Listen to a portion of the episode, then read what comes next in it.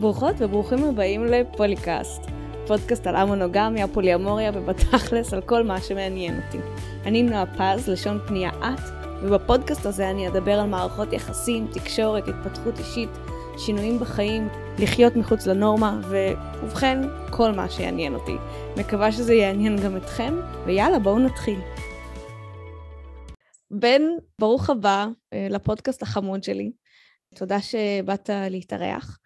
בוא תתחיל מלהציג את עצמך, ואז אנחנו נבוא ונדבר על הנושא שלשמו התכנסנו, שזה לדבר על ארונות. מהמם, תודה. אה, ברוכה נמצאת, ותודה על ההזמנה. מרגיש לי כמו כבוד גדול להתארח בפודקאסט שלך. אני בן, אה, לשון פנייה אתה, הוא, אה, במרחבים מסוימים אני מרגיש גם בנוח עם מעורבת. עוד איזשהו חקר משל עצמי שאני עושה בזמן האחרון. אני ביסקסואל, אני אוהב להתחיל עם היציאה מהארון שלי, שהוא כנראה הארון שהכי חשוב לי והכי מגבש מבחינתי. יש לי עוד כמה ארונות בחיים, ארון של, אה, אם אפשר לתייג את זה, הפרעות נפשיות או חרדות או דיכאונות, לפחות כאלה שהיו בעבר. ארון של אה, נכות שקופה, ארון הלורי, ארון המונוגמי, ו- ועוד כל מיני מקומות השקה של הזהות האישית שלי עם ההתנגדות והביקורת שהסביבה מציבה מול זה. מאמן במקצוע שלי מזה שנתיים וחצי כבר, גר לבד, סולופולי, יש גם את השיח שלנו, את הפאנל שעשינו לפני כמה חודשים, שגם קיים באתר של choices, שהוא מהמם והיה מאוד מפרה בעיניי. מתגורר ברמת גן, לוקח חלק בכל מיני פעילויות התנדבותיות, גם בגבעתיים וגם בתל אביב, ובשנתיים האחרונות ממש מתמקד ומתמחה בכל הנושא של ארונות, בין אם זה החשיפה האישית והעצמית שלי, ובין אם זה באימונים שאני מעביר אנשים תהליכים סביבם, סביב היציאה מהארון, ההתמודדות עם הארון, ההתמודדות עם הסביבה, ותמיד שמח לפרק ארונות מכל כיוון אפשרי.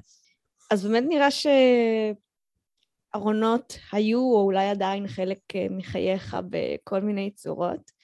זה כאילו עונה על עצמו, אבל אני אשאל בכל זאת, למה בחרת להתעסק דווקא בארונות כאיזשהו סוג של אה, מטרה או התמחות?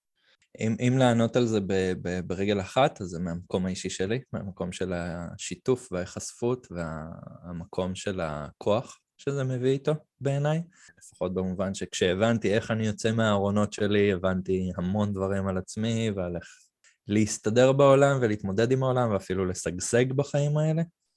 מרגיש שתמיד כל החיים הייתי עוף מוזר בהמון מובנים, וככל שאני מתבגר אז אני מגלה עוד ועוד מוזרויות שאני צריך להתמודד איתן, או שהסביבה צריכה להתמודד איתן, וברגע שמצאתי את הפורמט שנכון ועובד בשבילי, זה, זה פשוט משתכפל מאוד מאוד בקלות לכל דבר אחר בחיים. מזמן כבר לא רואה יציאה מהארון כאיזשהו קושי או חולשה או, או מכשול בחיים, אלא ממש ככוח על וכמשהו שממש מרים אותי ומחזק אותי. אפילו ברמה שכשאני מזהה בעצמי איזשהו משהו שקשה לי להגיד לסביבה הקרובה, לחברים, למשפחה, מה שזה לא יהיה, אני, אני, אני ממש מזכיר לעצמי איך זה היה לצאת מהארון בפעם הראשונה. איך השמיים לא נפלו, איך בכל זאת נשארו איתי מספיק אנשים בחיים שלי שאוהבים אותי ואהבו אותי וימשיכו לאהוב אותי, איך גיליתי על עצמי דברים חדשים בזכות השיתוף המורכב, איזה שיתוף שזה לא יהיה, בין אם זה להגיד לחברה הכי טובה שלי בכיתה י"ב, תקשיבי, אני חושב שאני נמשך גם לגברים, ובין אם זה לספר לחברים אחרי שאני שומר בבטן שנה שלמה שיש לי פריצת דיסק, ושאני בכאבים 24-7, ושזה משהו שאני מעדיף להסתיר במקום לתקשר, ובכל זאת אנשים בחרו להישאר איתי ולקבל את זה שלא כל הדברים אני יכול לעשות. אני לא יכול לעלות על רכבות הרים, אני לא יכול לעשות ריצות מסוימות, אני לא יכול לעשות כל מיני פעילויות גופניות, שעד אותו רגע העדפתי להכחיש ולהסתיר ולהתמודד בשקט עם עצמי ולהתבשל בשקט עם עצמי עם הכאבים שלי, במקום במקום לשתף ולייצר איזה כנות ואיזשהו קירוב עם הסביבה. דיברת על החוויה שלך של לצאת מהארון כדבר מעצים או משחרר. אז בואו נדבר רגע על, ה, על ההפך, על ההישארות בארון, איך זה מרגיש. עבורך, אנחנו עוד לא בכללי. אז, אז גם, אני בעיקר יודע לדבר מהמקום של ההווה, ויש מקומות שאני עדיין בארון בהם, ותחומים שאני עדיין בארון בהם, ואני מרגיש עם זה מאוד בסדר, כי הם מקומות של בחירה. מקומות של... Uh, כאן לא רלוונטי לי לשתף, ש... אני חי חיים המונוגמיים, שאני חי במערכת יחסים עם בן זוג, ובנוסף יש לי אהבות נוספות בחיים, וכל עוד אני מרגיש שאני עושה את זה ממקום של בחירה, אני, אני במאה אחוז בסדר עם זה, וכשאני מרגיש ש... שאין לי ברירה ואין לי בחירה, ו... והמציאות לא מאפשרת לי לשתף איזשהו משהו מורכב, אז מתחילים הבלבולים. כל בחירה סביב הארון היא לפעמים מורכבת, היא לפעמים יכולה אפילו למוטט, וכשאני יכול לראות את השיקולים של בעד ונגד באופן ברור, כשאני מצליח לעשות לעצמי רגע את הפאוזה ואת הקאט ולהתרחק מהדברים ו- ולבחון אותם עבור עצמי ומה נכון עבורי, לפעמים גם להישאר בארון זה ממש בסדר. אמרת משהו מעניין שהוא משהו שבאמת רציתי להגיע אליו, שכאן אני לא רוצה לצאת מהארון, כאן לא מתאים לי לצאת מהארון, וזה, עוד לא דיברנו אפילו על מה זה ארון, אבל אולי נגיע לזה תוך כדי שיחה. אבל זה באמת מראה שיציאה מהארון היא לא דבר חד פעמי. Mm. זה דבר שאנחנו עושות, עושים שוב ושוב ושוב, לפ... לפעמים גם באותו מקום, אז חלק מהסיפור זה שאנשים אה, נמחק להם מה שסיפרנו על עצמנו כשלא מתאים לזכור את זה. אה, דבר שגם קרה לי עם אימא שלי, וגם אני הייתי צריכה לצאת פעמיים מהארון, זה היה מאוד מצחיק. אבל אני, בוא, בוא נדבר על זה קצת, על העניין הזה של יציאה מהארון היא בכלל לא דבר חד פעמי. כן, אמ, אני חושב שזה ספציפית גם נכון עבור הארון הביסקסואלי, או כל ארון שמכיל בתוכו, בתוך השיתוף איזושהי אמביוולנטיות, או... לכאורה או... אמביוולנטיות. כן, כאילו, נגיד אם נפרק את המילה אמבי, אז, אז השניים. בתוך הביסקסואליות יש איזושהי משיכה כביכול אמביוולנטית לכמה וכמה סוגי מגדרים, או לשני מגדרים, כל אחד וההגדרה האישית שלו מול, מול הביסקסואליות שלו. או שלה, או שלהם, ו- ותמיד יש את התפיסה החיצונית של הוא אמר לי X ולכן אני מבין עליו ש-Y, או X בריבוע, או חצי X. לפעמים אנשים יוצקים לתוך מה שאמרנו להם, היי אמא, אני ביסקסואל, אני נמשך גם לגברים וגם לנשים, את הפרשנות של, אה, ah, זה בסדר, עוד יש סיכוי שהוא יתחתן עם אישה ויחיה חיים נורמליים. כאילו, מה, מה זה נורמלי? מה, מה, למה ההנחה הזאת? למה ש, שלא נגיע ביחד לאיזושהי הבנה שאני אתחתן עם מי שיהיה לי נוח, או אני לאו דווקא אתחתן, או אני אחיה את חיי באופן שאני אהיה מאושר בו. אני רואה את עצמי האותנטי יותר בזכות השיתוף הזה, גם הסביבה יכולה לראות את, ה, את האני האותנטי הזה. אז, אז אמביוולנטי במובן הזה שלפעמים המילים שאנחנו בוחרים להשתמש בהן לא ברורות במאה אחוז לצד השני, ויש מקום לפרשנויות ויש איזשהו מרחב להבין בתוכו את הנאמר. אז במובן הזה להגיד אני ביסקסואל, בניגוד ל... היי hey, עולם אני הומו, שזה כביכול הרבה יותר חד ערכי, ואני מדגיש פה את הכביכול כי אני מכיר כמה וכמה הומוסקסואלים שמדי פעם נמשכים גם לנשים, אבל ההגדרה של הומוסקסואל או הומו או, או גייז או גיי או כל הגדרה אחרת מתאימה להם יותר, הם אוחזים בה יותר וזה בסדר גמור. אז בתוך ביסקסואליות כביכול יש איזושהי אמביוולנטיות, יש איזשהו מקום של אולי זה ישתנה, אולי זה תהליך, אולי זה צעד בדרך למשהו אחר.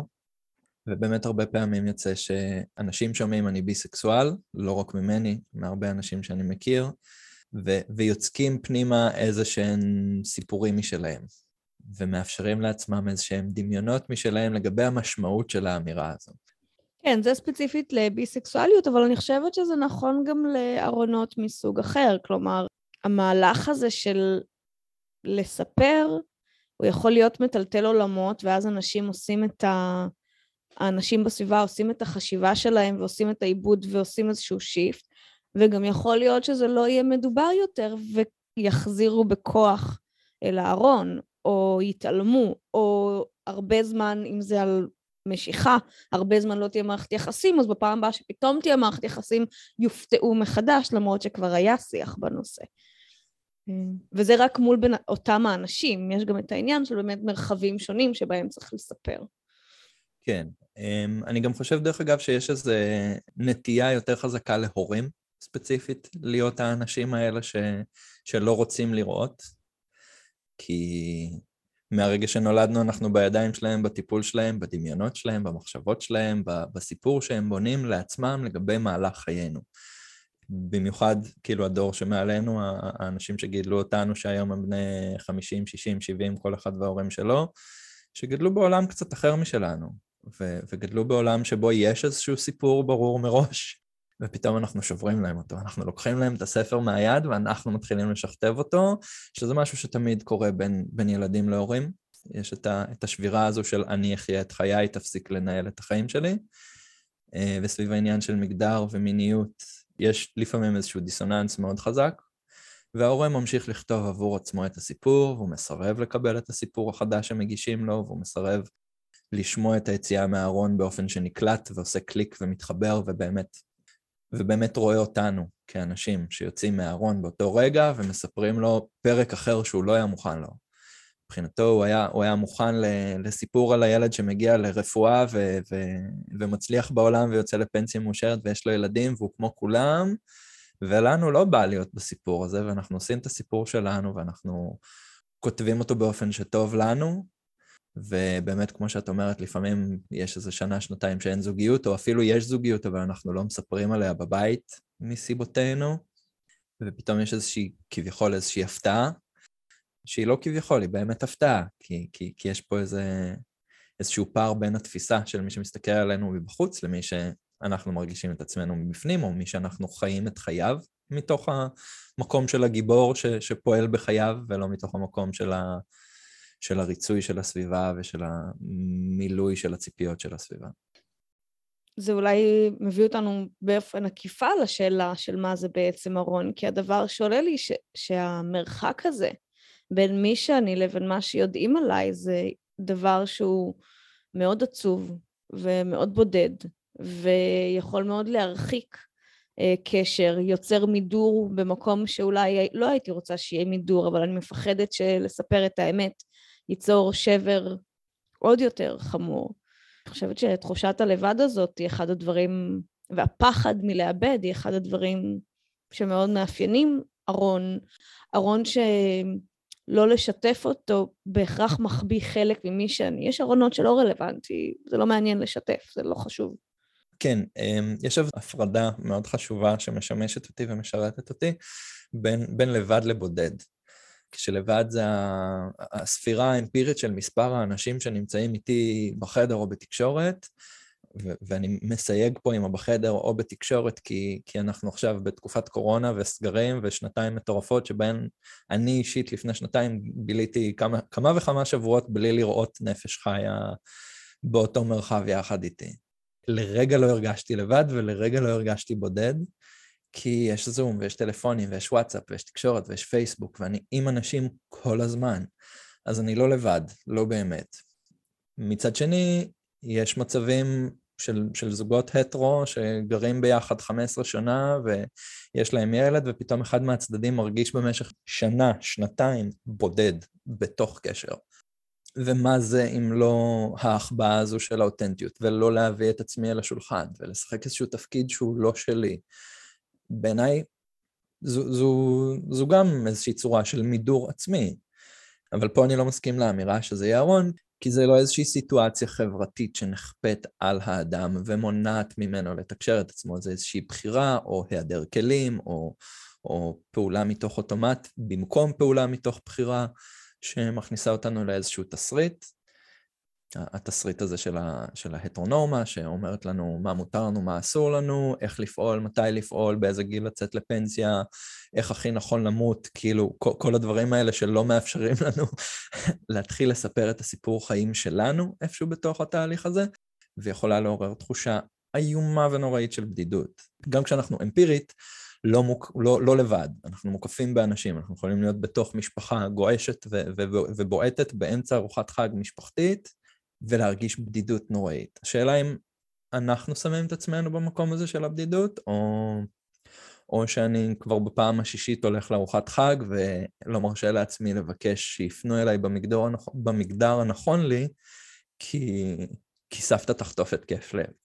כי האחים שלי ייכנסו בי ויהפכו את כל ארוחת חג או את כל ארוחת שישי לאיזשהו אמבוש על זה שאני לא בסדר בראש, או שאני לא בסדר שאני מבקש, או שאני שוב פעם עם הטרלול הפרוגרסיבי הזה שלי, או כל אחד מהאמירות המזעזעות האלה שנועדו אקטיבית לצמצם אותי ולהשתיק אותי ולהצמית אותי ולהגיד לי, אל תביא את עצמך, עצמך לא רצוי. תחזור לארון. תחזור לארון. אני עוצרת רגע את הפרק כדי לספר לכם מה אני עושה בספטמבר 2023. כן, זה רלוונטי גם אם זה פרק ישן. Uh, בחודש ספטמבר יתחיל האתגר אומרת כן לעצמי, המסע לרצונות שלי עובר דרך הלא לאחרים. מדובר בשלושה שבועות בהם נחקור את היחסים שלנו עם להגיד לא, להציב גבולות ולהגיד לעצמנו ולרצונות שלנו כן. אם את מישהי שקשה לה להגיד לא, לא עכשיו, לא ככה, זה האתגר בשבילך. אנחנו נחקור מה קשה ומפחיד בלהגיד לא, איך הקושי להגיד לא משפיע על החיים שלנו. אנחנו נאסוף כלים ואומץ לומר לא, ונתאמן על להגיד לא בנעימות. ומתוך הלא נחקור גם איפה הכן שלנו והרצונות שלנו. שלושה שבועות בתחילת ספטמבר, שישה לייבים, תרגילים ואימון לומר לא, תמיכה של קבוצה של נשים שעושה את אותו הדבר, קבוצת הפייסבוק על כל התכנים שבה תהיה פתוחה עד סוף אוקטובר, כך שיהיה זמן להשלים הכל, גם אם לא הספקת בלייב. אני אשים לינק בתיאור הפרק ואת מוזמנת לפנות אליי בכל שאלה. גברים וא-בינאריותים, אתם מוזמנים להפיץ לנשים בחייכן שצריכות כזה תהליך. ועכשיו חזרה לפרק.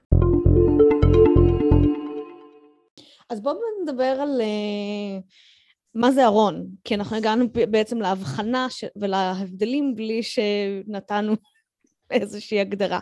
אז מה זה ארון? ההגדרה הכי מתומצתת שאני מצליח להשתמש בה, ו...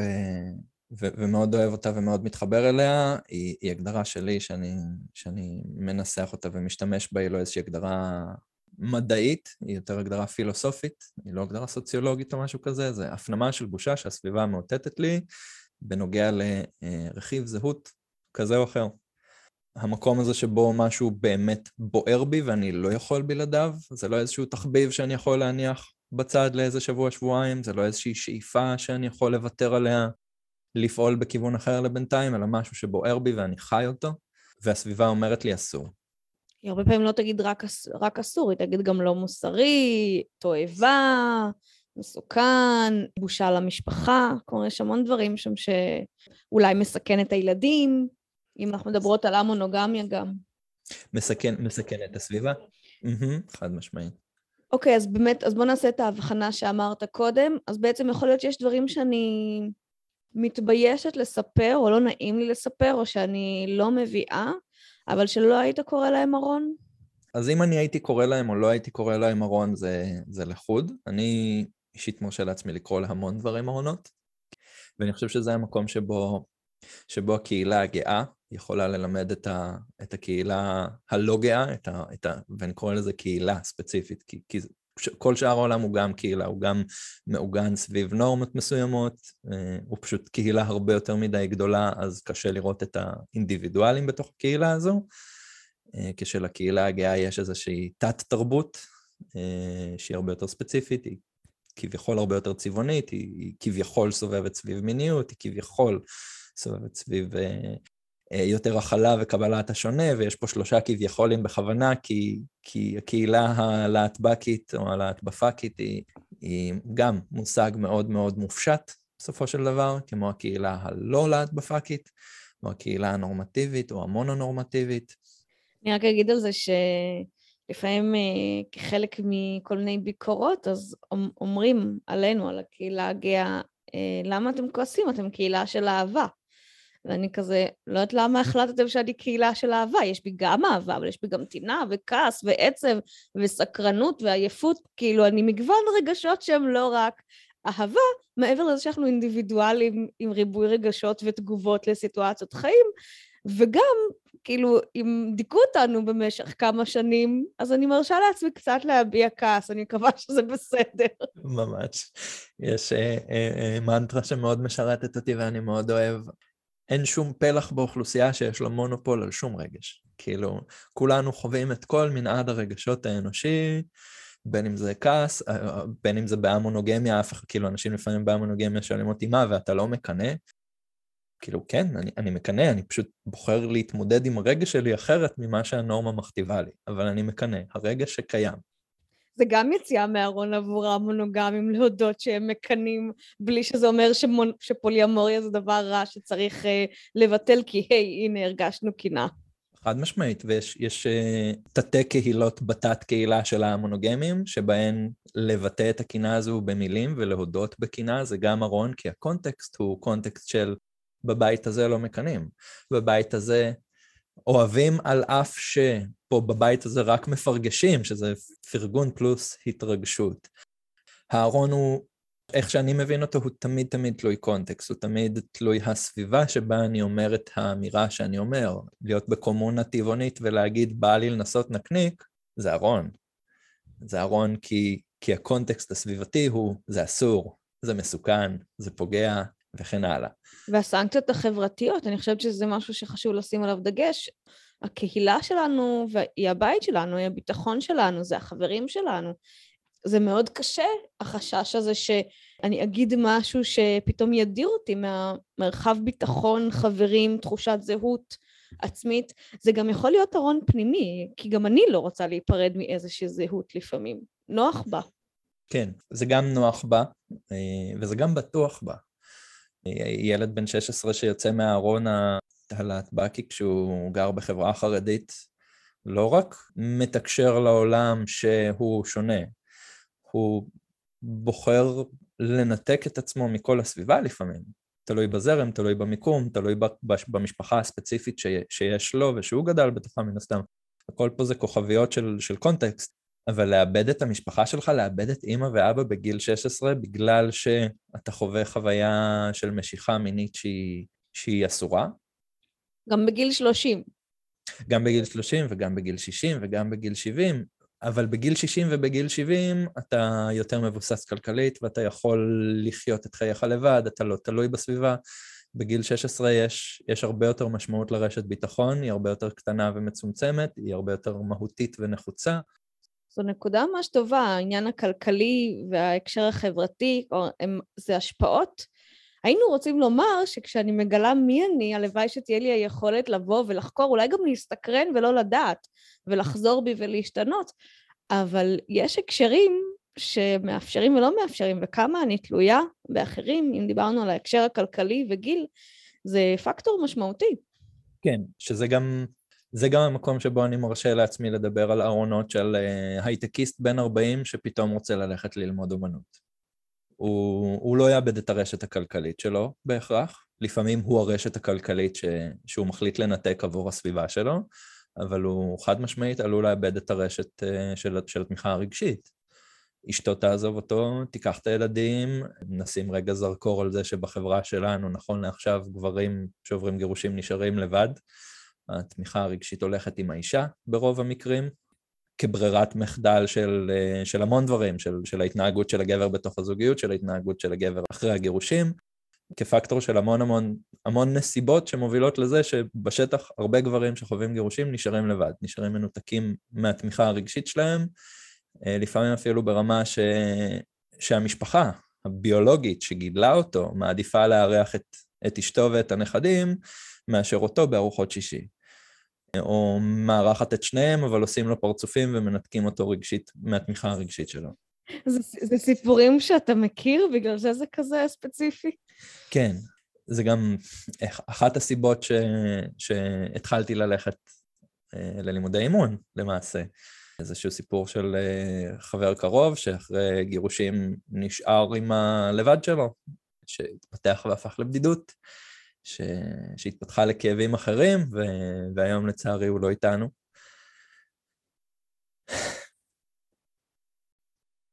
וזה מקום ש... שמאוד מפעיל אותי, אה, גם באופן אישי, כי אני לא הייתי מאוד רחוק מזה. אחרי כמה פרדות בחיים שלי נשארתי מאוד לבד. נאלצתי להתמודד עם הרבה שדים פנימיים כדי להבין איך לתקשר את עצמי בצורה יותר בריאה כלפי חוץ, שזה הנסיבות האלה של ההתנהגות של גברים אחרי פרידה, היא עלינו, היא, היא המקום שלנו לעשות עם עצמנו חושבים ולהבין איך אנחנו לא מוקיעים את עצמנו מהחברה אחרי שאנחנו יוצאים מקשר. כי כי יש איזושהי הקבלה בין יציאה מקשר ללך תתמודד לבד, וזה לא הכרח. ואפשר לשמור על קשרים טובים גם עם החברות של האקסית וגם עם החברים של האקסית, ו... או האקס, וזה לא הכרח, אבל בחברה שלנו זה הברירת מחדל. אז, אז כן, זה, זה קצת ספציפי. וזה בסדר, וזה, וזה מאוד תלוי קונטקסט. זה תמיד, תמיד, תמיד תלוי קונטקסט. האמירות המורכבות האלה שהסביבה מאותתת לנו שהיא לא בסדר, השיתוף או החשיפה הזו שהיא לא בסדר והיא אסורה והיא מסוכנת, ואל תחשוב על זה אפילו. לא רק אל ת, תבטא את זה, אל תגיד את זה ליד ילדים, אל תחשוב על זה אפילו, שלא תעז לחשוב על ללכת ללימודי אומנות. אנחנו צריכים את הכסף בשביל המשכנתה. כאילו, אפשר כלכלית לעשות כל כך הרבה שינויים לפני שמגיעים ל... לניתוק הרשת החברתית הזו, לניתוק הרשת הרגשית הזו. זה מעלה הרבה כאב על, ה... על היכולת בקשרים קרובים מכל סוג, להביא את השינוי שמתחולל בי. חלק, אני חושבת שחלק מהרבה פחדים שלנו זה שאם מישהו מאיתנו, בין אם זה אימא ובת או בני זוג, אם מישהו מאיתנו משתנה, הקשר עלול להתפוגג. ואז הניסיון הזה הוא להחזיק אנשים במצב סטטי, אבל אנחנו לא סטטיים, אנחנו משתנים, או אנחנו מגלים מי תמיד היינו, כי אנחנו פחות ופחות רוצים ללכת לפי דרך החברה, אולי בגלל שאנחנו עצמאים יותר כלכלית, או בוגרים או משהו כזה. ואז הרבה פעמים ארונות, או הסיבה שאנחנו רוצים, אנחנו בוחרים להישאר בארונות, אבל גם אחרים בוח, רוצים לא בהכרח בזדון להשאיר אותנו בארונות, זה כדי להשאיר את המצב כמו שהוא, כי ככה טוב, כי זה מוכר. כי ככה טוב, כי זה מוכר. לכאורה. לכאורה ולא לכאורה, למי שמבחוץ זה, זה ככה טוב, זה מוכר, זה נוח. זה ליטרלי אזור הנוחות שלהם, שאני מערער כי אני רוצה להתפתח ולצמוח ולגדול ו- ו- ולתפוס יותר מקום בעולם, כי, כי לי כבר לא נוח. ואני חושב שזה המקום שהוא כאילו הציר הזה, שעליו נשאלת השאלה של האם אתה רוצה לצאת מהארון, האם אתה רוצה להישאר מה... בתוך הארון. השאלה של הנוחות, מה יהיה, לא עכשיו, לא מחר, לא בעוד חודש, אבל מה יהיה בלונגרן יותר נוח. להישאר בזה, במסלול הזה שאני כבר בתוכו והוא, והוא מוכר והוא ידוע, עד הפנסיה, עד אחרי הפנסיה, עד, עד ההספד שלי, או שאני רוצה לעשות שינוי, כי בלונגרן, בעוד שנתיים, יהיה לי יותר נוח להיות כמה שיותר אותנטי בכמה שיותר מקומות, בכמה שיותר uh, מרחבים ובווליום הכי גבוה שאפשר. המילה נוח פה היא רבת משמעויות, כי יכול להיות שבלונגרן הנוח שלי יהיה נוח של uh, חיבור עצמי או אותנטיות, אבל יכול להיות שהוא לא יהיה נוח כלכלי, או יכול להיות שהוא כן יהיה מאוד בודד אם לא הצלחתי גם לצאת מהארון וגם למצוא את הקהילה החדשה שתקבל אותי כמו שאני. אז כשמדברים פה על נוחות חשוב מאוד להגיד שיכול להיות שזה יהיה לא קל ולא כיף ועדיין יכול להיות שנעדיף את הבחירה אה, לצאת והאופטימיות אומרת זה משתפר יש כל מיני קהילות שבהן למדנו איך לעשות את זה. הקהילה הגאה קצת יותר יודעת לתת תמיכה, יש מקום לשיפור. אה, הקהילה המונוגמית פיתחה כלים של אה, קבוצות פייסבוק ומפגשים כדי לעזור לאנשים להיפגש, ואכן רואים שלאט לאט קבוצות החברים, לפחות בהתחלה, משתנות ועוברות שינוי והופכות להיות, להיות כמעט לחלוטין להט"ביות, כמעט לחלוטין המונוגמיות, עד שלנו מספיק נוח עם עצמנו כדי לחזור אולי לבטוח באנשים ולפתוח את הלב לקהילה הטרו-מונו-נורמטיבית. כל זה כדי להגיד שיכול להיות שזה יהיה מאוד לא כיף ומאוד לא קל ומאוד ארוך שנים, ויישאר קשה, או אני לא אחזור לרמת הנוחות שהייתי בה, ועדיין אני אבחר בזה. ואולי לא. כן, בהחלטות קשות יש אה, אה, משפט שהמרצה שלנו במכללה היה אומר תמיד, דילמה היא תמיד התנגשות של ערכים. איזה ערך יותר חשוב לי? אם, אם יש לפניי דילמה, אני יודע שיש פה שני ערכים, שני דברים שהם חשובים לי, והם מתנגשים ביניהם. וההחלטה תהיה הרבה יותר קלה ברגע שאני אבין, קודם כל, לתת שמות לערכים, אז, אז הערך של הנוחות הכלכלית, הנוחות הפיזית, הנוחות הגופנית של דירת פאר במקום נחשק וקרוב לעבודה, שאני יכול להתגלגל מהמיטה ולהגיע למשרד. אמ, זה, זה יהיה כאילו ב-100% אחוז עבורי, נגיד, של, של נוחות גופנית, כלכלית, פיזית, לעומת הנוחות הרגשית, שבה יש לי מקום להתבטא, מקום לחקור את עצמי, מקום לטעות, מקום אה, להרחיק אנשים שלא רצויים לי ולקרב אנשים שכן רצויים לי, מקום לבנות קהילה. ברגע שאני נותן שמות לדברים, הבחירה בעיניי נהיית הרבה יותר קלה, כי אני יודע לדרג את הדברים, אני יודע למקם את הדברים על איזושהי סקאלה, למקם אותם על מאזניים ולהגיד, וואלה, אני מעדיף, אני מעדיף לחיות באוהל על הים למשך שנה, מאשר להשתיק את עצמי ולא לתת לעצמי מקום, ו- ולסבול נוכחות של אנשים שעוקצים אותי כל הזמן, ולסבול uh, נוכחות של אנשים, את יודעת מה, אפילו לא עוקצים אותי כל הזמן, אם אנחנו מדברות על ארונות, אנשים שמתבדחים uh, בדיחות סקסיסטיות והומופוביות כל הזמן סביבי. איך אפשר לחשוב, לדמיין איזושהי נוחות רגשית בתוך סיטואציה כזו, בין אם זה בארמון ובין אם זה בצריף ובין אם זה לגור באוהל על הים. כאילו, מה הפואנטה בכל העושר הזה, בכלוב זהב הזה, אם הוא כלוב? בתקשורת מקרבת מדברים על זה, זה דומה ושונה. אה, מה ש... הדברים שדיברת עליהם על נוחות כלכלית וכל זה, קוראים לזה הצורך בביטחון למעשה. Mm-hmm. וב... והדברים האחרים יכולים להיות הצורך בחופש או באותנטיות, צורך בחיבור עצמי. והרבה מה, מהשיח שקורה גם בשיח המונוגמי, אבל גם בדברים אחרים, זה המאבק, המאבק לכאורה, כי אפשר למצוא לזה כל מיני uh, פתרונות, אבל בין ביטחון לחופש, על מה אני מוכנה לוותר כדי להרגיש ביטחון ויציבות, לעומת על מה אני לא מוכנה או מה אני מוותרת עליו בשם החופש שלי והיכולת uh, לבטא את עצמי כמו שאני. עכשיו, זה לא חייב להיות המונוגמיה, וזה לא חייב להיות להט"ביות, אנחנו יכולים לדבר באותו אופן על הרצון לחזור ללימודים כשיש משפחה, הצורך ברילוקיישן, הרצון לעשות טיול גדול בעולם, כשנמצאים בתוך מערכת יחסים אה, זוגית מבוססת עם חובות ומשכנתה וילדים, ופתאום יש המון דברים שאפשר להתנגש בהם.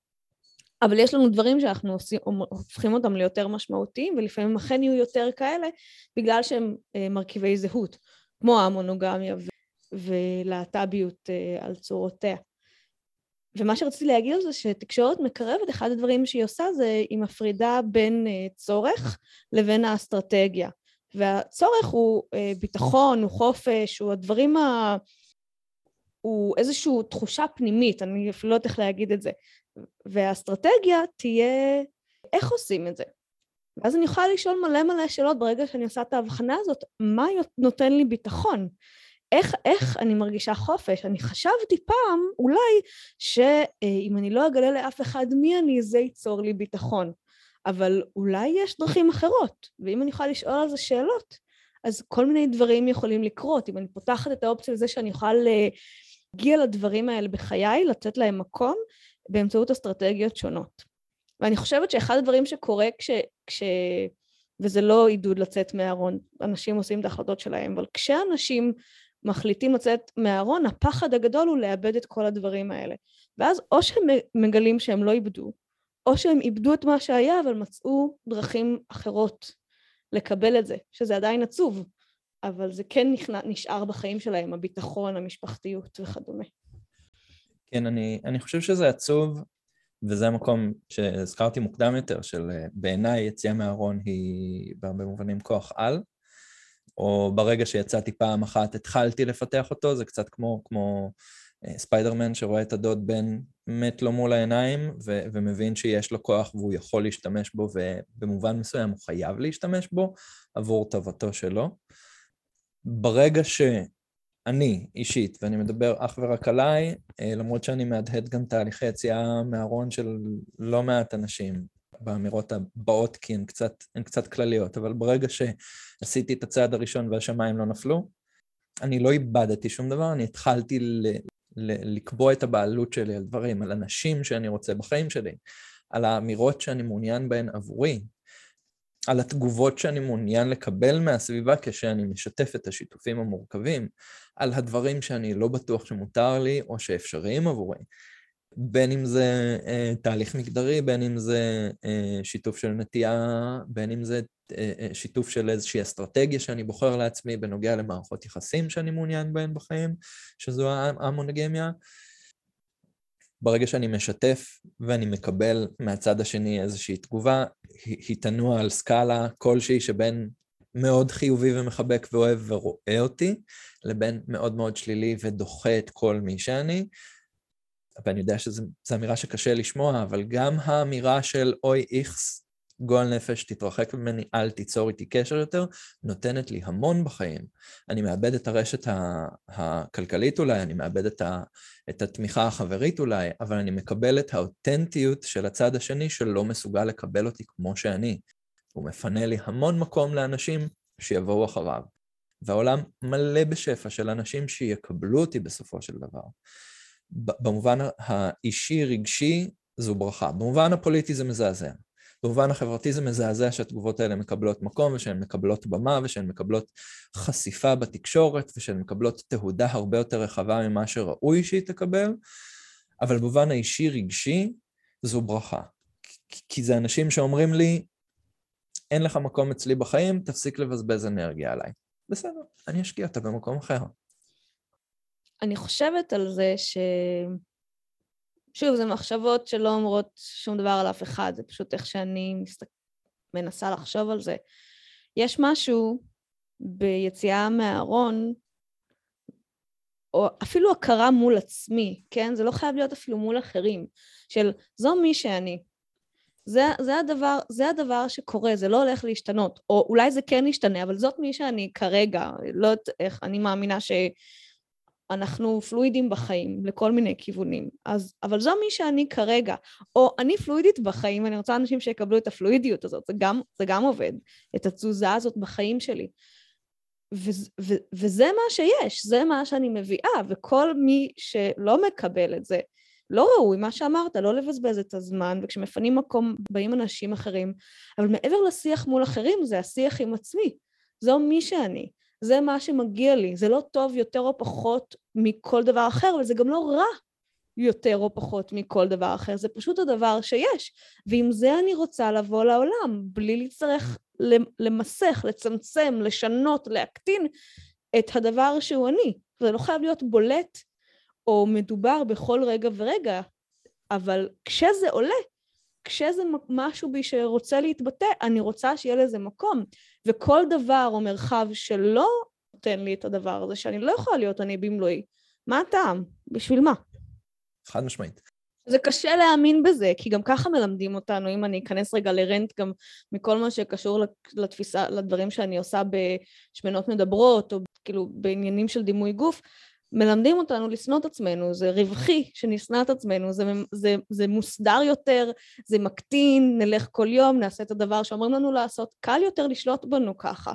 ואז אנחנו באים ואנחנו עושים להם בלאגן במי נמשך למי ואיך כותבים את זה בכל מיני מוסדות ומה המגדר שלי שהחליטו לי עליו בלידה ופתאום אני באה ומשנה אותו ואז המחשב של קופת חולים לא יודע להתמודד עם זה. כאילו אני באה ואנשים באים ומשנים סדרי עולם. כן. ואני בעד זה, כן? אני חושבת שזה טוב, אבל... אני, אני חושב שזה לא רק טוב, אני חושב שגם אמרנו את זה מקודם, אה, קצת דילגנו על זה, אבל זה המקום שבו הקהילה הנורמטיבית יכולה וצריכה ללמוד מקהילות כביכול לא נורמטיביות, או כמו מהקהילה הלהטבקית או הקהילה המונוגמית, איך לעשות את המבט פנימה ולהחליט. איך, איך לעשות את המבט פנימה ולהבין. אני באופן אישי, לצערי הרב, בזבזתי ארבע שנים מהחיים על, על להתווכח עם עצמי ולהכחיש. בגיל 13 היו לי עוררויות מיניות, חשבתי על נשים, חשבתי על, על בנות כיתתי, חשבתי על, על, על נשים ממגזינים למיניהן, ואיפשהו בגיל 13 וחצי עלתה לי איזושהי פנטזיה גברית ראשונה, ו... זה זז במשך ארבע שנים בין אני דפוק וזה לא אמור לקרות, לבין טוב, אולי אני הומו, לבין זה יעבור, הרי מדי פעם אני נמשך גם לנשים. וכשהייתה לי חברה, בת זוג הראשונה שלי, במשך חצי שנה לא חשבתי על אף אחד חוץ ממנה, גם לא על חברים, שלא לדבר על מערכות יחסים מיניות עם אנשים אחרים, מה שקוראים לו ה-honeymoon phase. או ה-New Relationship Energy, אם ניקח את זה מעולם המונוגמיה, אנרגיית מערכת יחסים חדשה שמאוד מאוד שואבת לפעמים, והיא מתפקדת על המוח מאוד כמו סם בסופו של דבר. ואז אחרי חצי שנה ש- שאנחנו ביחד, התחילו שוב המחשבות המיניות על גברים למיניהם. ואו שהייתי מספר לה והיינו נפרדים, והיא לא בת הזוג המתאימה בשבילי, או שהייתי מספר לה, והיא הייתה מקבלת את זה, ונותנת לי לעשות את המחשבות שלי עם עצמי, ומאפשרת לי את המקום לתהות בנושא. עצם האפשרות לתהות בנושא הייתה מצילת חיים.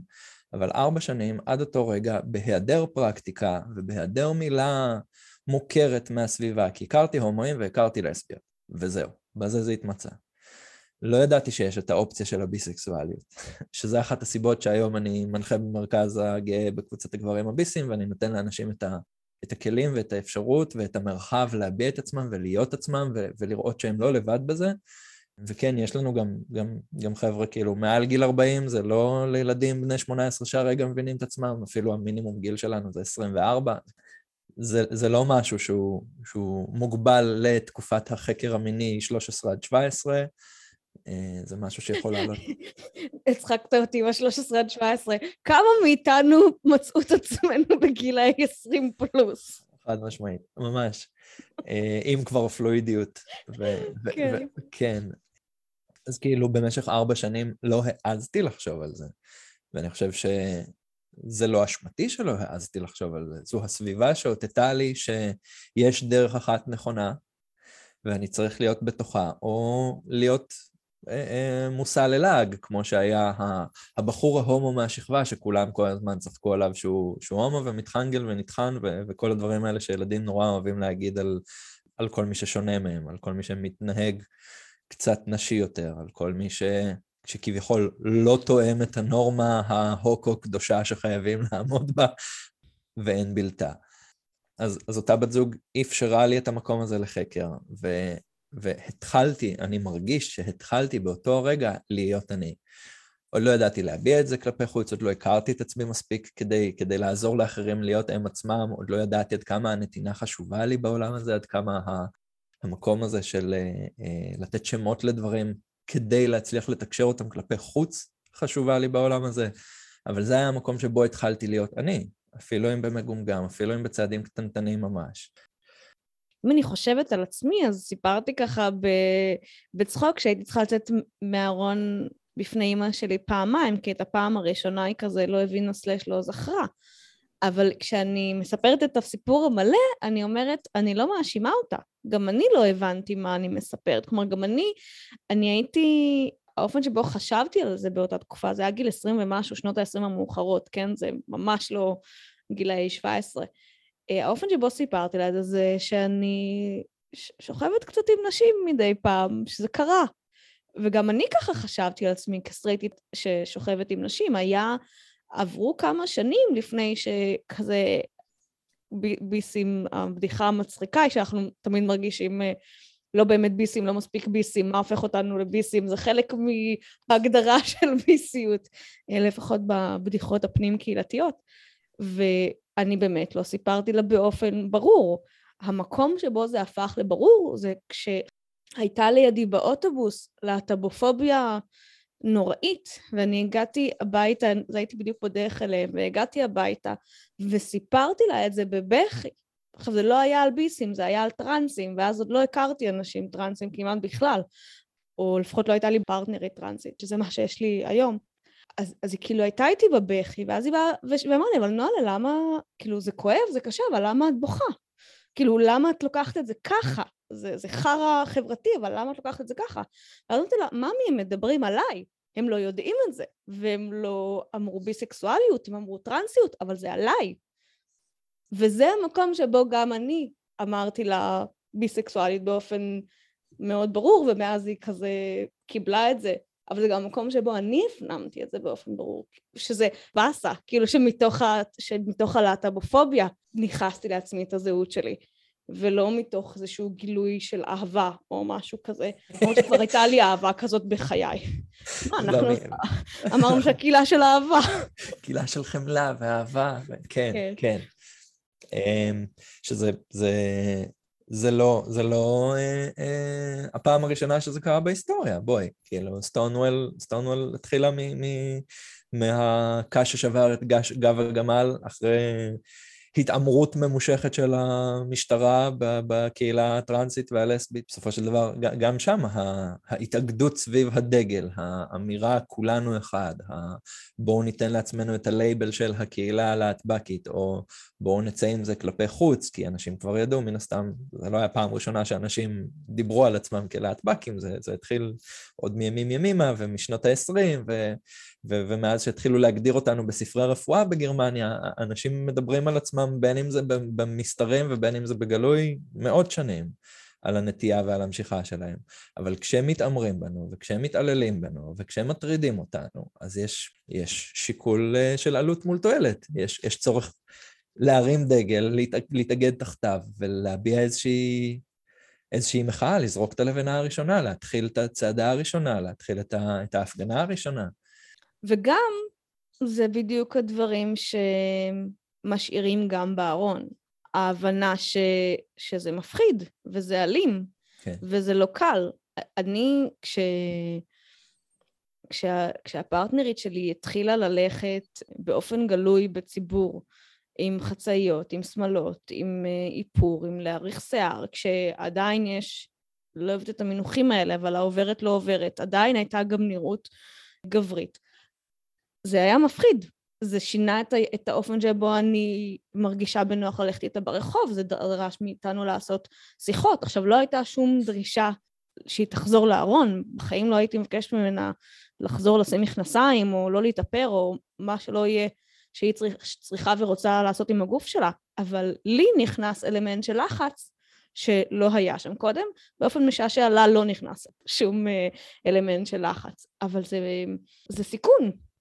כן, כן, אני... לכל קהילה יש את הסנקציות שלה ויש את הארון שלה והוא נראה אחרת ומעוצב אחרת והוא בצבעים שונים לגמרי, ו- וכאמור זה קונטקסט, לא יודע אם, אני לא יודע, אני באמת לא יודע, אני לא ניסיתי להרגיש את התחושות גוף שלי לגבי להתהלך עם, עם uh, בן זוג ב- בנראות גברית, או בן זוג שהוא, שהוא גבר וגם זכר, במצפה רמון, או באזור חרדי בירושלים, או על גבול בני ברק. אני יודע שאני מת על זה, מת, מטורף על לשבת במרכז רמת גן ולהחזיק ידיים עם, עם, עם אחד הבחורים שאני יוצא איתם, ומדי פעם לשמוע איזושהי הערה של מישהו עומד מהצד ואומר, תראו, תראו אותם מחזיקים ידיים, וכזה, יופי, מעולה, אתה צריך קצת נראות בחיים. אם זה המשפט שעולה לך בראש, זה שלך, אתה צריך קצת נראות וייצוג בסביבה שלך, ומעולה שאתה רואה שני גברים מחזיקים ידיים. לא אכפת לי אם זה רומנטי או מיני, או, או נטו אינטימי וחברי, אתה צריך לראות גברים שמחזיקים ידיים. ואני מרגיש שאני נושא את דגל השליחות הזו כדי, כדי לאפשר את העולם לאפשר לעולם להיות קצת יותר בטוח בסביבה שלי, במרכז רמת גן, במקום שבו אני מרגיש בטוח ובנוח, ו- ואני יודע שאני, יש לי בבית כמה חצאיות שרכשתי בבזאר ללא מגדר לא מזמן בנתניה, ואין לי אומץ לצאת איתן מהבית. באופן כללי עוד, עוד לא יצא לי לצאת איתן מהבית. אני מסתובב איתן לפעמים בבית, אני מרגיש איתן בנוח, אני מחכה לקיץ, שזו פונקציה שלהן, בגדים מאובררים.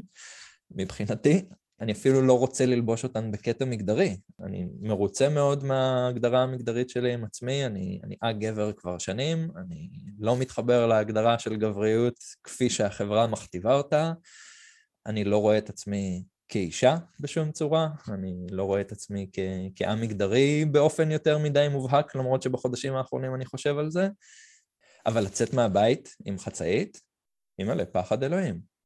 לא, לא כי אני חושש שמישהו בהכרח יעשה לי משהו, אלא כי זה מרגיש לי מתיש להרגיש את כל הזוגות עיניים האלה בסביבה שלי, שמכירים אותי ואני גר פה כבר שמונה שנים, ומה הם יגידו. לא בא לי את המחשבות האלה על שכנים שלי שאני אוהב. לא בא לי להרגיש את האמירות שלהם מאחורי הגב שלי. אה, מצד אחד. מצד שני, מי יודע, אולי יהיה מספיק חם בקיץ, ואני ארצה לצאת מהבית עם חצאית, ואני אגיד, מספיק חם לי כדי שזה יהיה יותר חשוב, הנוחות הגופנית שלי בתוך הבגדים שלי, ושאנשים יגידו מה שבא להם. ממש לא אכפת לי. עולים לי שני דברים מהדברים שאמרת, ואחד מהם זה שזה מעניין לחשוב על זה שבעצם יש סקאלה מאוד uh, גסה, אבל כאילו יש ארון, יש לצאת מהארון או לא להיות בארון, ואז יש להפגין או להראות באופן מובחן, שכמובן כשמדברים על מערכות יחסים להט"ביות אה, זה מורכב, בגלל שלהחזיק ידיים ברחוב זה לא להפגין בשום צורה כשזה אה, זוג סטרייטי. אבל כשזה זוג נשים או זוג אה, גברים או משהו שלא ברור מה המגדר או whatever, אז פתאום זה להתריס ולהפגין. כלומר, יש כאן אה, דו-פרצופיות של מה נחשב אם אה, מביאים, השיר של פט פארקר עולה לי ולעשות רעש. השיר של פט פארקר על אה, אל תעשו כל כך הרבה רעש, אני לא זוכרת אותו בעל פה, אבל אני אשים אה, קישור בתגובות בתיאור, כי הוא מצוין. כן. אה, והדבר השני שעולה לי זה סתם סיפור אישי, אני חושבת, לפני כמה וכמה שנים, כשרק כזה התחלתי להיכנס לקהילה הקווירית, הביסית, הלכתי לביסי בפעם הראשונה ככל הנראה, אני לא יודעת. אני חושבת שנכנסתי לבד, שהכרתי שם אנשים, אבל באתי לבד. והיה משהו בללכת ולהיכנס פנימה, ולהרגיש שמסתכלים עליי ולחשוב, ג'יזוס קרייסט, כולם יודעים שאני ביסקסואלית כאן, כולם יודעים. הקיף אותי גל של, אני לא אקרא לזה חרדה, כי זה לא, כי זה לא היה התקף חרדה, אבל של חשש, של, של התכווצות, של, של כזה רואים משהו שאני עוד לא מספרת או עוד לא יודעת לדבר עליו בחופשיות, וממש הרגשתי את זה בגוף. עד שנזכרתי שבעצם גם כל השאר פה ביסים. ופתאום היה איזה גל של הקלה. וכזה, אני לא מבינה, רואים אותי אבל בקטע טוב, או כולנו אותו דבר, וזו חוויה שאני לא חושבת שחוויתי בשום מקום אחר, פשוט גל כזה של תחושות גופניות, ממש גופניות. אני מאוד מאוד מזדהה ספציפית בגלל ה-BC. אני יודע להגיד על ה-BC הראשון שאני הלכתי אליו, שזה היה, לא יודע אם הסי, אבל אחד השיאים בטיפול שלי לפני, וואו, שבע, שמונה שנים? הכרתי גם את אחד החברים הכי טובים שיש לי עד היום, שאוט אאוט לסער בורשטיין, היי, שלום. הכרנו באותו ערב, זה לא היה ה-BC הראשון, אבל זה היה בין ה-BCים הראשונים, ואני, יחד עם הפסיכולוג שלי, הגדרתי שאני הולך למסיבה, כי מצאתי אחת שנראית לי מספיק בטוחה, שבה אני מרגיש שאני אהיה מוקף באנשים ש... שמבינים אותי ואני לא צריך להסביר את עצמי, ושהמוזיקה היא לא רועשת ומפוצצת, אלא, אלא מוזיקה שהיא סבירה, שזה מה שאני מחפש. ושאני לא צריך להיות שם עד ארבע בבוקר, אני צריך להיות שם, אני צריך להיות שם. אני צריך להגיע עד הדלת, לתת כיף לדלת, ומשם מותר לי להסתובב וללכת. זו הייתה הגדרת הצלחה מבחינתי, לצאת מהבית, להצליח להגיע, ואני אומר שזה היה באחד מהשיאים של הטיפול, כי, כי עד אותו רגע הייתי פחות או יותר שלוש וחצי או ארבע שנים בבית, קצת חרדה חברתית שהייתה משתקת ולא הרשיתי לעצמי לחיות. והגעתי לשם אה, בליווי של חבר מאוד טוב, שתיאמתי איתו מראש, ושאלתי אותו מראש אם הוא מוכן לבוא ולהתלוות אליי ולהיות איתי, וכדי שאני לא ארגיש לבד. וסיכמנו שהוא יחד איתי במשך החצי שעה הראשונה, ואז אנחנו עושים את השיחה הזו שוב ומחליטים מה הלאה. אה, אחרי חמש דקות שחררתי אותו. אחרי חמש דקות שחררתי אותו, פשוט כי מצאתי את הבית. כן. אני חושבת שיש משהו, שוב, זה גם עניינים של, זה, זה לפעמים, זה גם ארון, אבל זה גם פשוט לחיות בעולם של, שמניח הנחות ושאת לא יודעת באיזה תגובה תתקלי. ויש משהו בלהיכנס למרחב הזה, מרחבים קווירים או המונוגמים, תלוי איזה ארון, מרחבים שלא צריך להיות בהם בארון, שמרגישים באופן פיזי, פיזי, את העול יורד מהכתפיים. מרגישים את ההתרחבות בחזה שלא ידענו שיש התכווצות, שלא ידענו שיש עול. זה תגלית להגיע למקום הזה ולגלות שיש דרך יותר חופשייה להיות, ובכלל לא ידענו שאנחנו לא חופשיים, שיש עלינו איזה משקולות או מסע. זה גם לא חוויה חד פעמית. כלומר, זה לא שבפעם הראשונה שב-BC זהו, זו הייתה חוויה מטורפת, אבל חוויתי אותה שוב בדרכים שונות במהלך השנים, כי אנחנו שוכחים, שוכח, אני פשוט שוכחת שאני חיה בעולם שלא מקבל אותי, עד הרגע שאני מגיעה למקום שאני יודעת אוטומטית שכן. כמובן היום אני חיה בבועה, יש מעט מאוד מקומות שאני לא אני במלואי, ושיודעים את זה ושמקבלים את זה. אבל היו תקופות ש, שכל פעם של ללכת למרחב להט"בי היה כזה, אה, אפשר לנשום. כן. אני מאוד אוהב את הדימוי של אה, לכבות את המזגן. כל החיים המזגן דלוק. עד שלא הגעתי למרחב להט"בי לא חוויתי רגע שבו הזמזום הזה ברקע, הרקע הרעש הזה המתמשך, שהוא איננו. ופתאום שם ב-BC, במסיבה שלפני מצעד הגאווה, אה, ממש ערב לפני מצעד הגאווה בתל אביב, ביוני האחרון הגעתי לביסי, ולכבוד המצעד ולכבוד חודש הגאווה צבעתי את הזקן בצבעי הדגל הביסקסואלי, שהם אה, תכלת סגול ורוד. ואני מן הסתם שנים אחרי טיפול ו- ו- וכבר ממש לא במקום של חרדה חברתית, ומישהי שאני לא מכיר בכלל פשוט גררה אותי מהפתח של המסיבה כדי להראות את הזקן שלי לחברות שלה בתוך המסיבה, והיא גוררת אותי פנימה והיא אומרת, אני צריכה רגע להראות את הזקן שלך למישהו, ובפנים חשוך, וחברות שלה מסתכלות עליי ומסתכלות עליה ולא מבינות מה היא רוצה, והיא מוציאה את הטלפון והיא מאירה עליי עם הפנס, והן רואות את הצבעים בזקן, ויש צרחות שכאילו עולות על המוזיקה של המסיבה, וכאילו, מה יכול להיות יותר הבית מזה? מה יכול להיות יותר, זה כבר הפסיק להיות המקום של כיבו את המזגן, זה יש תרועות וחצוצרות לכבודי. אני מקובל בעולם בקטע של רצוי בלי להביא את התוכן שלי עצמי. עצם ההגדרה העצמית שלי היא, היא רצויה בפינה אחת קטנה בעולם, לפחות בפינה אחת קטנה בעולם. אה, וכמו שאת אומרת, ו- ולכן אני קורא לזה כוח על, כי לאט לאט הבועה הזאת גדלה. כי הבועה הזאת גדולה, גדלה כי, כי כל האנשים בחיים שלי הם או מקבלים אותי או לא בחיים שלי. אני לא יודע עד כמה זו בועה, או, או כמה זו בחירה אותנטית בהשקעת הזמן שלי. בסך הכל, יש לי פה מקסימום 300 שנה עם כמה שהרפואה המודרנית מתקדמת. אין לי זמן לבזבז כמה עשורים מתוך זה על, על ריצוי של הסביבה, על להשתיק את עצמי, על לצמצם את עצמי. האמנתי שכן, שנים האמנתי שכן, חייתי כאילו כן. עד שראיתי שאפשר אחרת. עד שהבנתי שאפשר לכבות את המזגן לרגע, ואפשר להשאיר אותו כבוי, ואפשר, ואפשר למצוא את המקום שבו, שבו יש שקט אמיתי ורגוע, זה בסדר, גם אם זה בתוך מסיבה והיא רועשת. אני חושבת שחשוב להגיד על הדברים האלה, שזה לא בא להגיד, שדיברנו על זה גם קצת קודם, אבל אני אגיד שוב, שלא הכל קל בהכרח, או לא כל האנשים הביסקסואלים אוהבים אחד את השני, או פרפרים וקשתות, ועכשיו הכל אה, גן עדן. אבל העניין הוא שזה לא צריך להיות.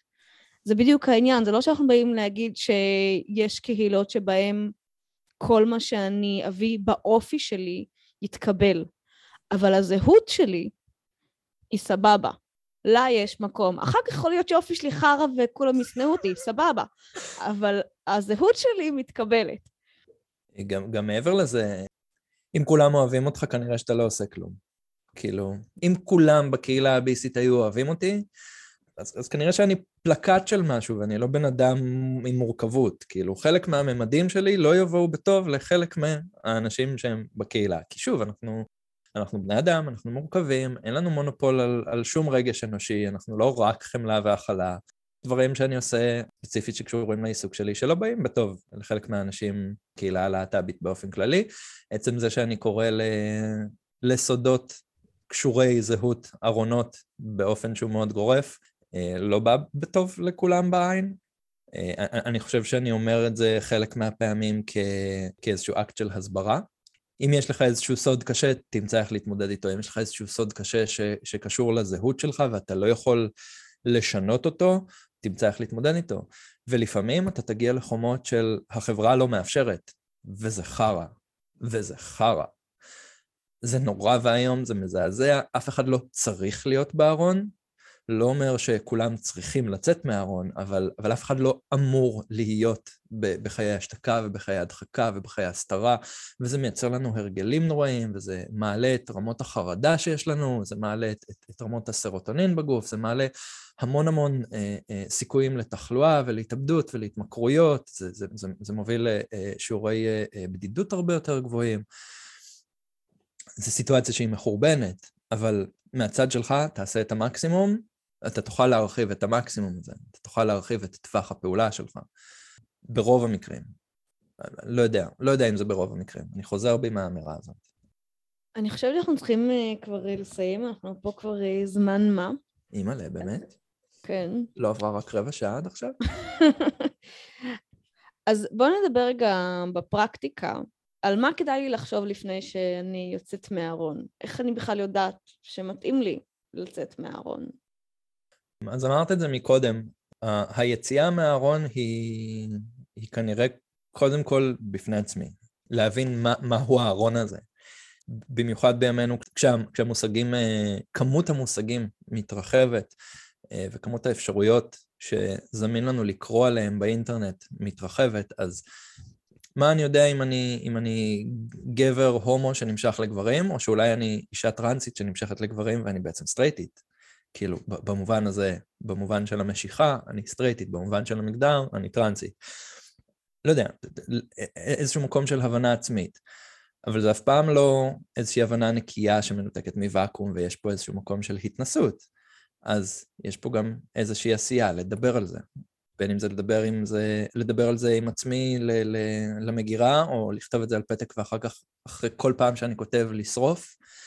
אם זה, זה הצורך שלי בביטחון שאני לא רוצה שאף אחד ידע על זה חוץ ממני, זה, זה ממש בסדר לכתוב את זה על פתק, יום ביומו לכתוב את המחשבות שלי ולזרוק אותן לפח, או לשרוף אותן כדי שלא יהיה ראיות ואף אחד לא יכול לחטט לי בפח, וכל אחד יודע בסופו של דבר את, ה, את המרחב ביטחון שבתוכו הוא יכול לפעול. ובין אם זה ללכת לטיפול, ובין אם זה ללכת ולמצוא טיפול לבד, בלי קשר להורים ש, שלאו דווקא ידעו לקבל את זה, ואם הם יקבלו את הדיווח מהמטפל או המטפלת שלנו, אז, אז שוב, מרחב ביטחון שלנו, אנחנו יודעים איך למצוא אותו. אז, אז קודם כל להוציא את זה, בין אם זה רק בשביל עצמי או בשביל מישהו שייתן לי על זה פידבק, ואם וכאשר מתאפשר, אז גם תהליך של, של חקר כלפי חוץ, ולבדוק מה נעים לי ומה לא נעים לי, והקשבה לגוף, והקשבה לרצונות שלנו. והכרה של הערכים שלנו, ולפעול אה, בעולם, ולא רק בתוך עצמנו, ולא רק להתבחבש עם עצמנו על הסוד הגדול הזה, שיכול להיות סוד נורא ויכול להיות סוד מדהים, ולפעול בעולם כדי לשנות את הפרשנות הזו, כדי להעביר את זה ממקום של הכרח למקום של בחירה. האם יכול להיות שנתחרט על יציאה מהארון? ואם כן, איך זה נראה? הרי דיברנו על זה שלכאורה אפשר לחזור לארון כי אנשים שוכחים, אבל אי אפשר באמת לפעמים לחזור. האם, האם אפשר להתחרט? כאילו, כן, כאילו, אפשר, אפשר גם לטעות. אפשר להגיד, היום אני חושב שאני נמשך לגברים, ומחר להגיד, היום אני לא חושב שאני נמשך לגברים. אני חושב שככל שאנחנו מרשים לעצמנו יותר את הפלואידיות הזו, זה גם יותר סביר שזה יקרה.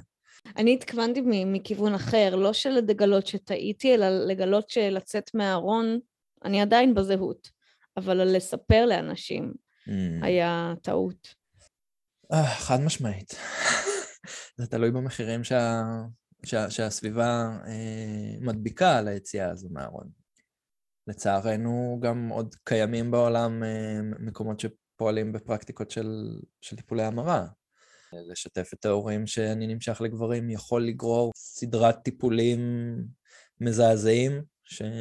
שיותר פועלים על, על אילוף והתניה מאשר פועלים ממקום טיפולי, ש... ש... שיצמידו לנו מטפל אפילו לשניים שלושה מפגשים בשבוע, שישכנע אותנו שאנחנו לא בסדר, והטיפול ש... שהם ההם מבחוץ, ההורים, המשפחה, החברה, הסביבה, הם יצמידו לנו טיפול שהמטרה שלו היא לא המטרה הטיפולית שנכונה עבורי. אז האם זה להתחרט או שזה להשתכנע? האם זה, זה, זה לבחור? אני, אני עניתי ממקום של בחירה, כי אני מעדיף להתמקד במקום של הבחירה. אני חושב ש, שזו לא תהיה בחירה. אם הסביבה תשכנע אותי מספיק חזק שאני לא בסדר, זה אני, המלצת צפייה, תפוז המכני. כאילו, זו לא תהיה בחירה. אני חושב שלהתחרט זה, זה, זה להסתכל על הדברים שעשיתי ולהגיד, הלוואי ולא הייתי עושה אותם. זה להיות עצוב על זה שעשיתי אותם. וזה לא עצב, זה פחד.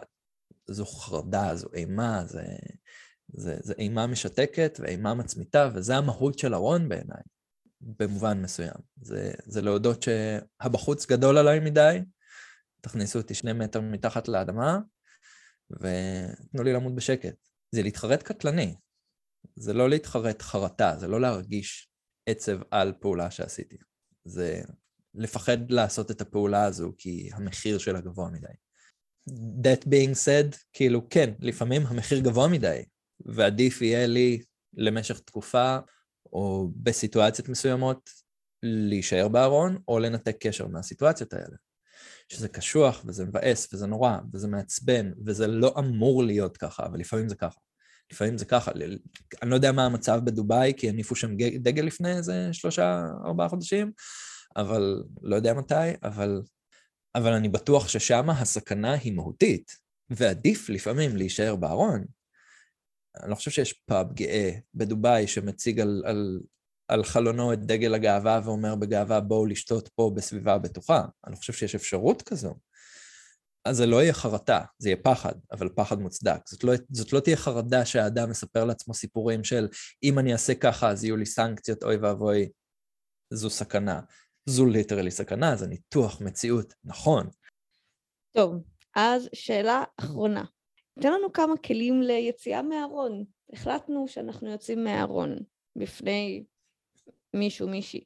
מה עכשיו? קודם כל יש אה, אה, ראשי תיבות מה פתאום, שאני מאוד אוהב להשתמש בהם, שיכולים לשרת אותנו פה. הם לא שלי, אני לא זוכר של מי הם, הלוואי והייתי זוכר כדי לתת את הקרדיט הנכון. אה, מה פתאום זה פורום, תזמון, אווירה ומקום.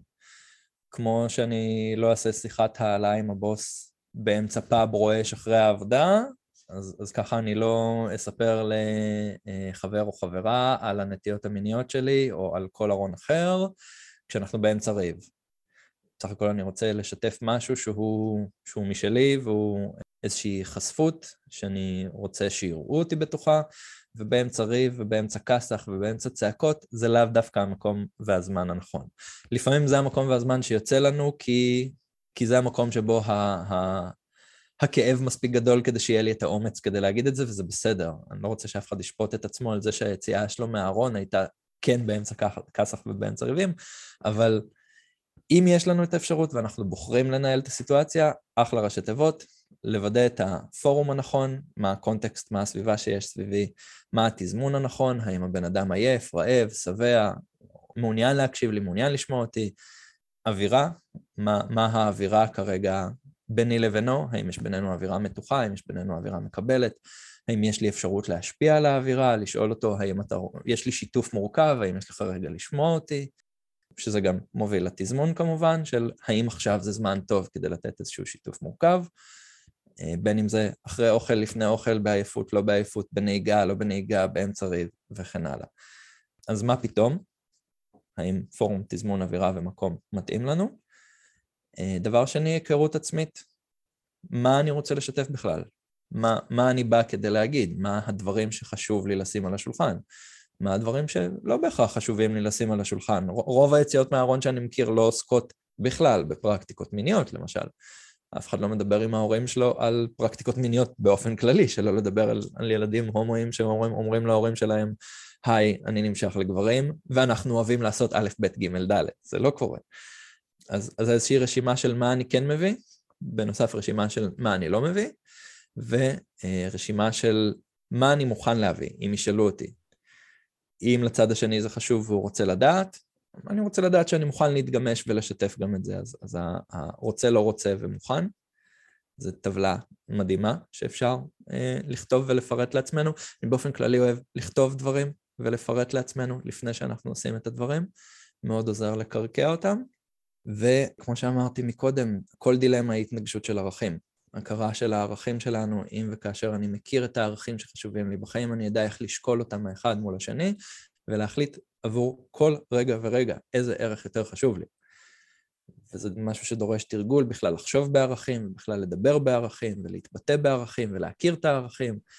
אה, אבל ברגע שאנחנו מתורגלים בזה, אנחנו יכולים, אנחנו יכולים ממש לראות את זה בשלוף. או, כאן חשוב לי יותר הערך של התפתחות בקריירה, כאן יותר חשוב לי הערך של האותנטיות. האם אני יוצא מהארון בפני הבוס, האם אני יוצא מהארון בפני המשפחה.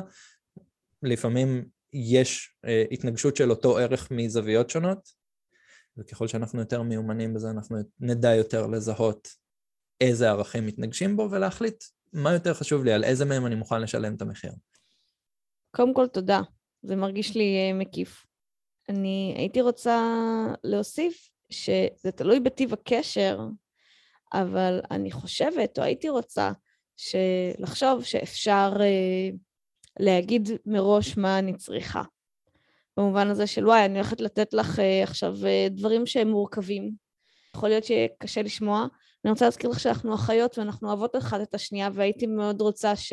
שתחזיקי את זה בזמן שאני מספרת לך כך וכך, ושהייתי מאוד רוצה לקבל ממך תגובה של אחות. כלומר, לתת איזה, איזשהו... זה לא תמיד קל, כי תכלס אני באה לספר, אני מערערת לכאורה, או עבורם זה ערעור עולם. אה, אבל יכול להיות שאני מספרת גם משהו מאוד כואב לי, ואני נורא רוצה לקבל חיבוק. ואז הם עסוקים בהת... בהתפרקות התפיסה שלהם. זה מורכב. אז השאלה היא, האם אפשר באמת להגיד, תקשיב, זה מה שהייתי רוצה לקבל, אני מבינה אם זה לא יקרה. אמ, לא, לא רק שזה אפשרי, אני חושב שעבור עצמנו אנחנו צריכים וחייבים להגיד את זה. אני רוצה מהצד השני א', ב', ג', ואני מוכן לאפשרות שזו אסטרטגיה שלא תתממש. אם, אם דיברת מקודם במקרבת ובאסטרטגיה, אז אני מאוד הייתי רוצה שההורים שלי יראו אותי במאה אחוז כמו שאני. המציאות לאו דווקא תאפשר את זה, מציאות חייהם. המשפט יפה שאמרה הקולגה, הילד נתן, היא הראשונה שממנה שמעתי את המשפט הזה, אני בטוח שהוא לא שאלה במקור, אבל כשאנחנו יוצאים מהארון הם נכנסים לארון.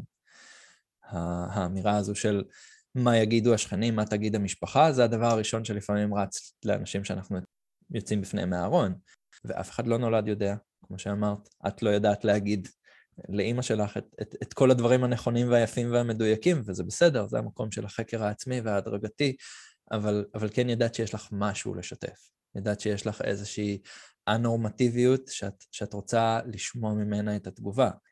ו, וכשאנחנו מבקשים מהצד השני, אני רוצה שתקבל אותי ושתשמע אותי כאח, כקולגה, כחבר, לשים על זה כוכבית של הם לאו דווקא ידעו איך לעשות את זה. אבל תקשורת היא, היא תמיד 50-50. ה-50 אחוז שאני מוציא כלפי חוץ, יש לי עליו 100 אחוז שליטה. ה-50 אחוז שאני אקבל מהצד השני, אין לי עליו כמעט שליטה בכלל. אבל כן, במקום שבו אני יכול לבקש, אני אבקש.